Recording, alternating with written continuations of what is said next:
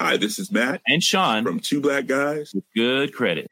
From a local business to a global corporation. Partnering with Bank of America gives your operation access to exclusive digital tools, award winning insights, and business solutions so powerful you'll make every move matter. Visit bankofamerica.com slash banking for business to learn more. What would you like the power to do? Bank of America, NA, copyright 2024.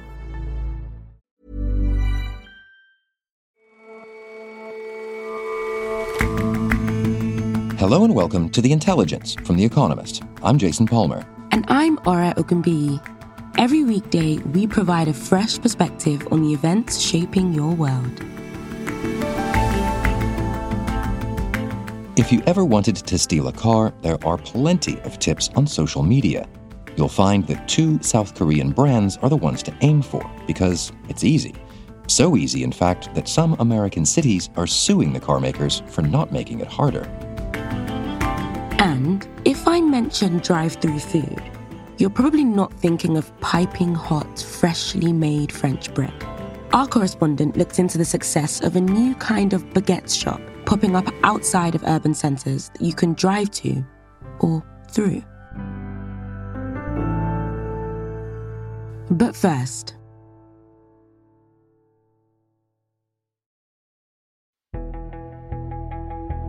this morning, North Korean state media reported that its leader, Kim Jong un, had departed the capital, Pyongyang. 조선노동당 총비서이시며 조선민주주의인민공화국 국무위원장이신 경의하는 김정은 동지께서 His destination, Russia. According to South Korean officials, Mr. Kim crossed the border between the two countries on his armored train in the early hours. 국방부는 김정은이 아마 오늘 새벽 오늘 새벽에 전용 열차를 이용해 러시아 내로 들어간 것으로 보고 있습니다. 특히 군부 인원들 The Americans say he's there to meet his Russian counterpart Vladimir Putin and seal an arms deal. But what might that entail? Barring a quick trip over the border to South Korea and to speak to Donald Trump, the last time Kim Jong un left North Korea was in 2019 to meet Vladimir Putin in Vladivostok. Andrew Knox is our Korea's correspondent. At that time, the two agreed to improve relations between their countries, but not that much came of it. It was, in fact, only when Russia invaded Ukraine that they started getting cozier. North Korea started sending missives of support to Russia and to Mr. Putin in particular. Now it seems as if that support might turn into something a bit more material. So, what do we know so far about why Mr. Kim is going? Really, we know very little about this meeting. I mean, it's only very recently that the Kremlin and Pyongyang confirmed that it was actually happening. But for about a week now, the Americans have been saying that they're trying to strike this arms deal. And this is a continuation of a long-standing claim from the Americans that North Korea has been selling weapons to the Russians to aid their war effort. And if that's indeed true, North Korea stands to gain quite a lot from selling munitions to the Russians. Among the things they might ask for are food to help with their endemic shortages, energy, or just good old fashioned hard cash. Russia might also invite in North Korean laborers, as they have been doing for decades, but is now firmly against UN sanctions. At the outside, Russia might also offer some sort of military help to North Korea. Now, that could be in the form of more advanced weapons than the North Koreans have, or in technology transfer, helping them to be able to create these weapons themselves. That's a possibility, but experts I spoke to suggested that it's not necessarily that likely. I mean, ultimately, in the medium to long term, helping the North Koreans build up their high tech weaponry is actually detrimental to Russia's interests. They're essentially creating competitors in terms of international arms sale at very little benefit to them. Okay, so then what is in Russia's interests? What's in it for them? So, this again is a little bit unclear. There's a certain amount of propaganda value to this meeting. I mean, having Mr. Putin pose with Mr. Kim, who sort of represents anti Americanism at its most flagrant and vociferous, has a certain appeal domestically, but it's kind of marginal. The value of North Korean weapons is also a little bit unclear. Experts sort of argue about how much difference this would actually make. North Korea is thought to have quite large stockpiles of both artillery shells and rockets, but reportedly they prefer to sell older stock, some of which is said to be in pretty poor condition. Another possibility is that the Russians might be keen to buy some of the ballistic missiles that North Korea has been so frequently testing over the last two years. And ultimately, there are a lot of systems that they might potentially be interested in, since most North Korean munitions are based on old Soviet platforms. So, Russia could get some weapons from North Korea in exchange for some technical military knowledge. Is there anything the international community can do about this? Well, Jake Sullivan, America's national security advisor, certainly wants Russia and North Korea to believe that there is. He, in fact, went out of his way to warn North Korea to rethink these sales. Providing weapons to Russia for use on the battlefield to attack grain silos and the heating infrastructure of major cities as we head into winter, uh, to try to conquer territory that belongs to another sovereign nation. This is not going to reflect well on North Korea, and they will pay a price for this uh, in the international community. Mr. Sullivan has suggested, as indeed have other U.S. officials, that targeted sanctions might follow. But the UN and individual countries have imposed sanctions on North Korea for years in an attempt to compel them to behave differently, and so far it's not been particularly successful. They continue to develop weapons at a pretty astounding rate, and nothing that the US or its allies have tried, be that enticement or threat has really changed North Korea's trajectory. And Andrew, beyond the deal itself, is there any kind of message Mr. Putin or Mr. Kim are trying to send out here? One thing to note immediately is that there's no real reason why Mr. Putin and Mr. Kim have to meet face to face. Russia sent its defense minister to North Korea back in July. They could have wrapped up a deal then, or of course, any of this stuff could have been done remotely. So one has to look at what is being signaled by the fact that Mr. Kim is actually taking this 20 plus hour journey. And I think one of the important signals to recognize is from Russia and it's to South Korea. And the signal here is that they shouldn't accede to NATO and US requests to supply lethal aid to Ukraine or perhaps even step up the non lethal aid they've already been giving because the Russians equally can decide to give aid to their enemy, North Korea. It also signals to the Americans that Russia still has the ability to cause trouble for them in East Asia. And do we know what kind of international impact this is having? I mean, what has the American or South Korean reaction been like? As of yet, South Korean officials have been reasonably quiet about this. They still believe that Russia has a lot of power over what North Korea might do, and they're afraid of upsetting them.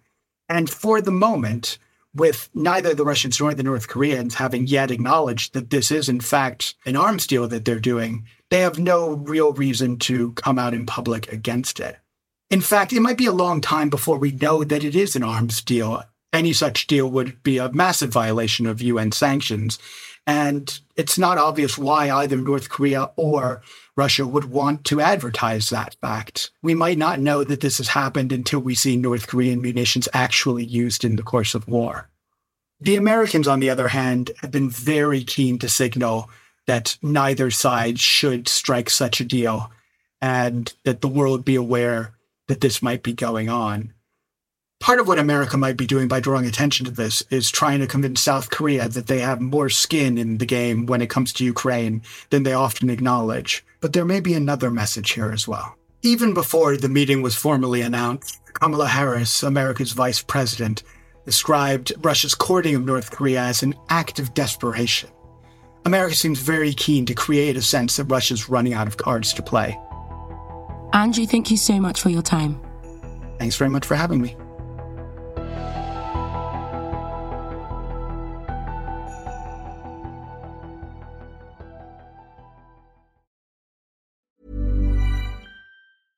Hi, this is Janice Torres from Yo Quiero Dinero. If you own or operate a business, whether it's a local operation or a global corporation, partnering with Bank of America could be your smartest move. By teaming with Bank of America, you'll enjoy exclusive digital tools, award winning insights, and business solutions so powerful you'll make every move matter. Position your business to capitalize on opportunity in a moment's notice Visit bankofamerica.com slash banking for business to learn more. What would you like the power to do? Bank of America NA, copyright 2024.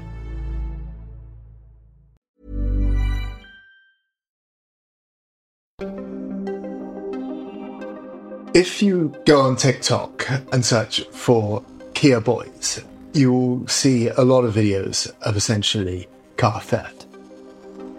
Daniel Knowles is our Midwest correspondent. What I was looking at as a, a tutorial, practically, it shows a, a gloved hand from behind holding a steering wheel and it pulls the plastic off the steering wheel housing. Then it comes up with a screwdriver and it jams that into the sort of ignition switch where the key would go and it wrenches that aside. And it shows this little nub underneath. Then a, a USB cable is attached onto it, twisted, and the car starts up. That video, uh, when I found it online, it's since been taken off TikTok, had 415,000 likes and it was the first one that came up when you searched for Kia Boys. So the Kia Boys are the self-described name for adolescents who have worked out how to steal cars and joyride them and are posting on social media, primarily TikTok, about their experiences doing this. Last year, over a million cars were stolen across America, according to the National Insurance Crime Bureau. And that was the highest figure since 2008. And among the most stolen cars were several models made by Kia and Hyundai, two Korean manufacturers. And now there are seven different American cities who are suing the manufacturers. Well, uh, we'll come to the lawsuits in a moment, but how did the number get that big?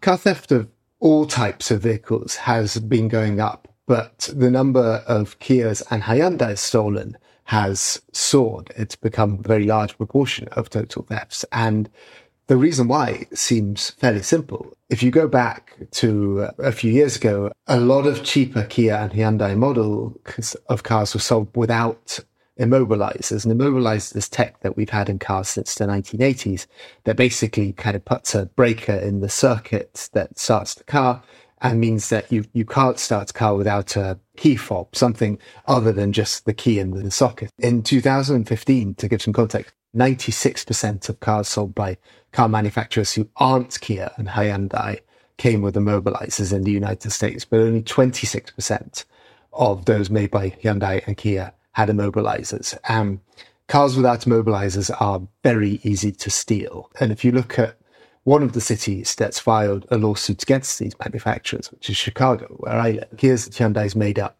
um, 40% of vehicle thefts last year. And so far this year, more than half. And they are not that share of the vehicles on the road. There's something like 5% of the vehicles on the road. So they're being stolen much out of proportion to how many of them are. And what the city alleges is that by not including immobilizers, they made the vehicles really easy to steal and so sort of were negligent effectively.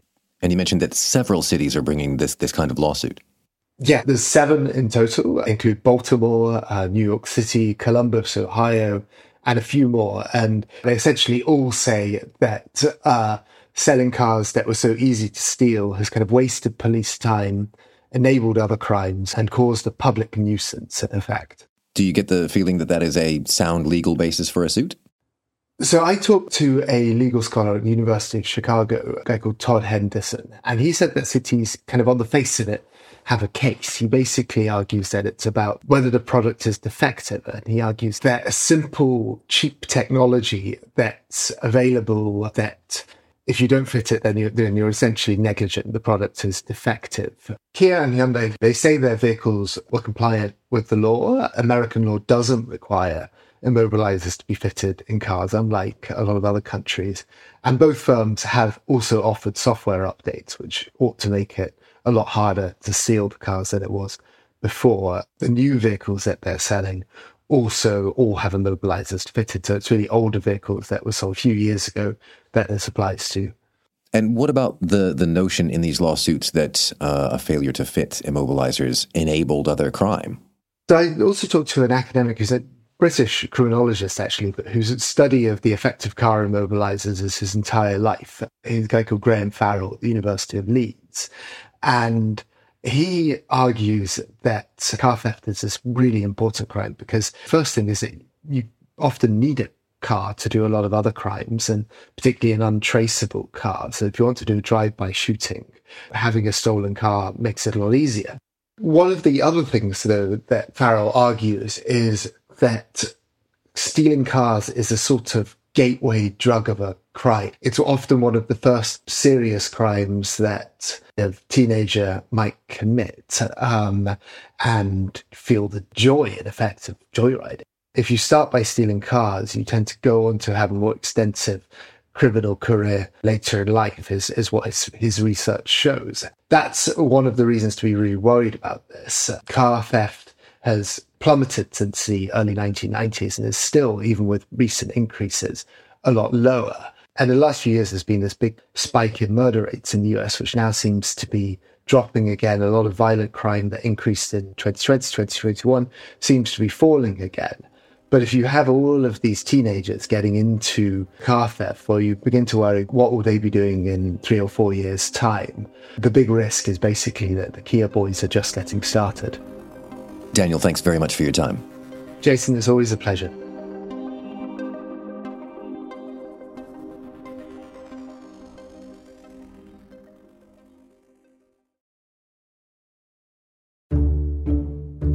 Now, this isn't the first time we've pointed this out, but French people really take their bread seriously. In France, the boulangerie is traditionally a feature of every village square or every high street. And they aren't just places to buy bread, they're social environments where neighbors meet and gossip. But now the traditional neighborhood one is struggling, and a new iteration is flourishing far from walkable high streets.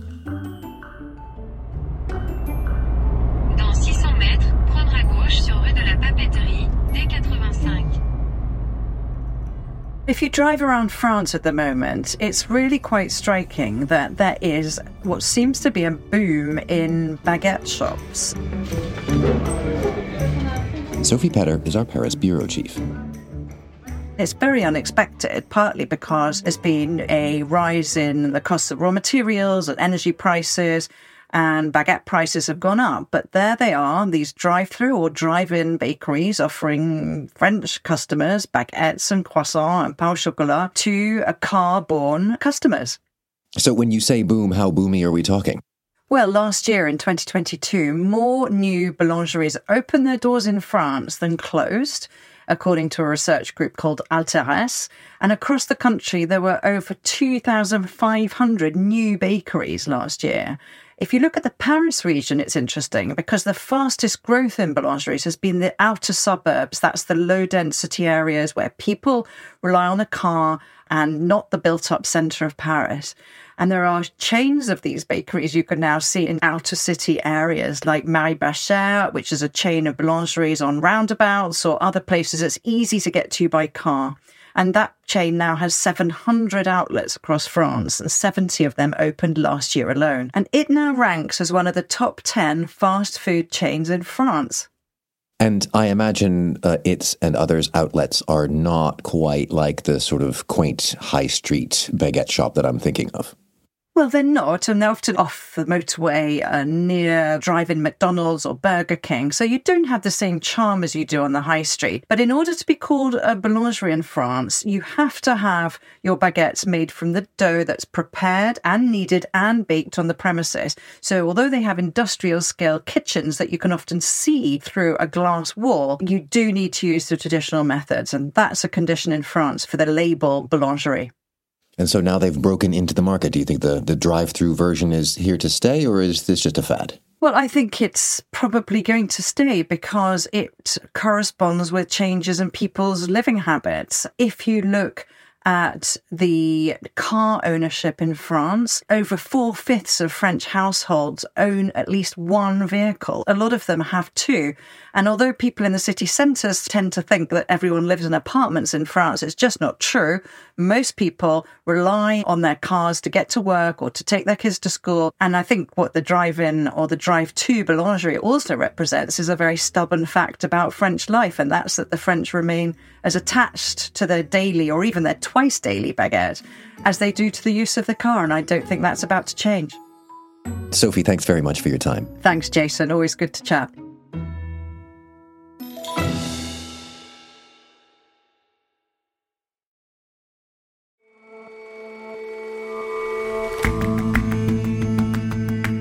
That's all for this episode of The Intelligence. Don't forget that if you're a subscriber, you can now listen to this show and all of our other amazing podcasts in The Economist's app. It's the easiest way to tune in every single day. And if you're not a subscriber, check out the special offer we have at the moment, a free 30-day digital subscription. Just go to economist.com slash intelligence offer or click the link in the show notes. We'll see you back here tomorrow.